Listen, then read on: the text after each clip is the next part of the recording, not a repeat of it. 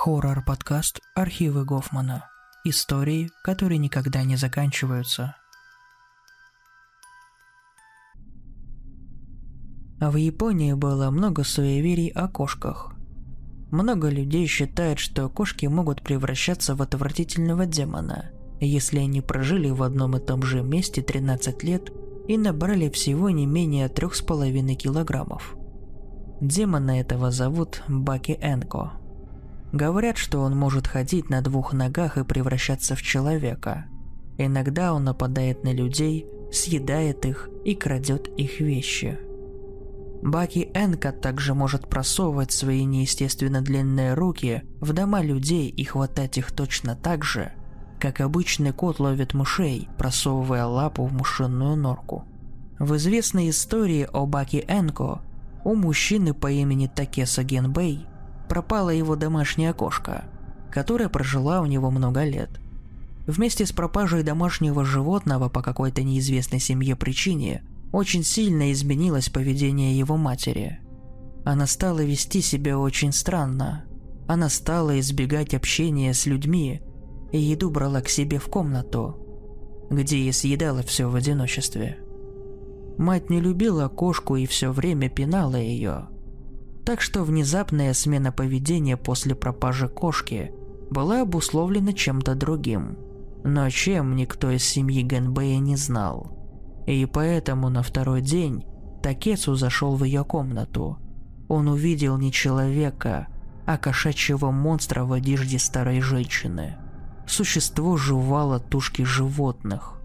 С большой неохотой Такесу убил существо, которое маскировалось под его мать и после этого тело женщины превратилось в пропавшую кошку.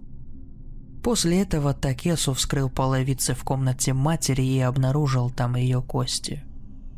Еще одна известная история демонической кошки называется «Дьявольская кошка Небишимы». В ней рассказывается о принце, который чуть было не пал жертвой Бако Энко – Однажды ночью принц гулял по дворцовому саду со своей любимой гейшей, девушкой по имени Отойо. Они не замечали, что за ними следит существо из потустороннего мира, которое скрывалось в тени. После того, как принц удалился в свою опочивальню, Бако Энко незаметно прокрался в комнату гейши и спрятался под кроватью, на которой спала девушка – в полночь монстр набросился на нее и задушил. Затем он вытащил ее тело на улицу, вырыл яму у клумбы и похоронил труп в неглубокой могиле. Потом Баки Энко принял форму убитой гейши. Каждую ночь чудовище в ее виде проникало в опочивальню принца для того, чтобы высасывать у него кровь. Вскоре принц стал жаловаться на кошмарные сны. Он слабел и бледнел, Врачи были озадачены его загадочной болезнью. Принц приказал своей охране внимательно следить за его спальней во время его сна. Тем не менее, как только наступала полночь, охранников сваливал беспробудный сон, и они не могли бодрствовать. В конце концов, молодой солдат, служивший у принца, узнал о странных событиях во дворце. Он вызвался остаться и проследить за ним – к полуночи солдат увидел, как другие охранники один за другим стали клевать носом. Солдат тоже почувствовал прилив сна. Отчаянно пытаясь не заснуть, солдат достал свой кинжал и воткнул его себе в бедро. Сон отступил. Всякий раз, когда он чувствовал, что вот-вот уснет, он прокручивал кинжал в ране, чтобы усилить боль и не заснуть. В полночь солдат увидел, как раздвиженные двери в комнате принца открылись, и красивая гейша молча прокралась к нему в комнату и направилась к постели принца. Держа в руке кинжал, солдат поднялся, и когда гейша обернулась и увидела его, она исчезла так же быстро и тихо, как и пришла. Следующие три ночи преданный солдат стоял на страже возле спящего принца и каждую ночь колол себя кинжалом, чтобы не заснуть. Постепенно принц стал выздоравливать. Когда солдат попытался рассказать ему о гейше, принц не желал его слушать. Он не мог себе позволить усомниться в честности Отайо. Не обращая внимания на слова принца, солдат составил план, как самостоятельно избавиться от гейши.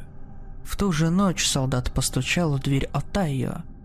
Он сказал ей, что у него есть записка от принца. Когда она открыла дверь, солдат быстро выхватил кинжал и попытался ее ударить. Но она с легкостью уворачивалась от его атак. Гейша снова превратилась в Бако Энко и в ярости набросилась на солдата, шипя и разбрызгивая слюну. Это был тяжелый бой, но солдат в конце концов стал брать верх. Бако Энко бежал, выскочив через окно на крыше и потом в сад. Ему удалось скрыться в горах. На следующий день солдат рассказал принцу о том, что произошло ночью. Садовник дворца, копаясь в клумбе, обнаружил тело настоящей Отайо. Опечаленный принц приказал своим охранникам выследить существо, принимавшее ее вид. В конце концов Бако Энко убил молодой солдат, который и раскрыл его зловещую тайну –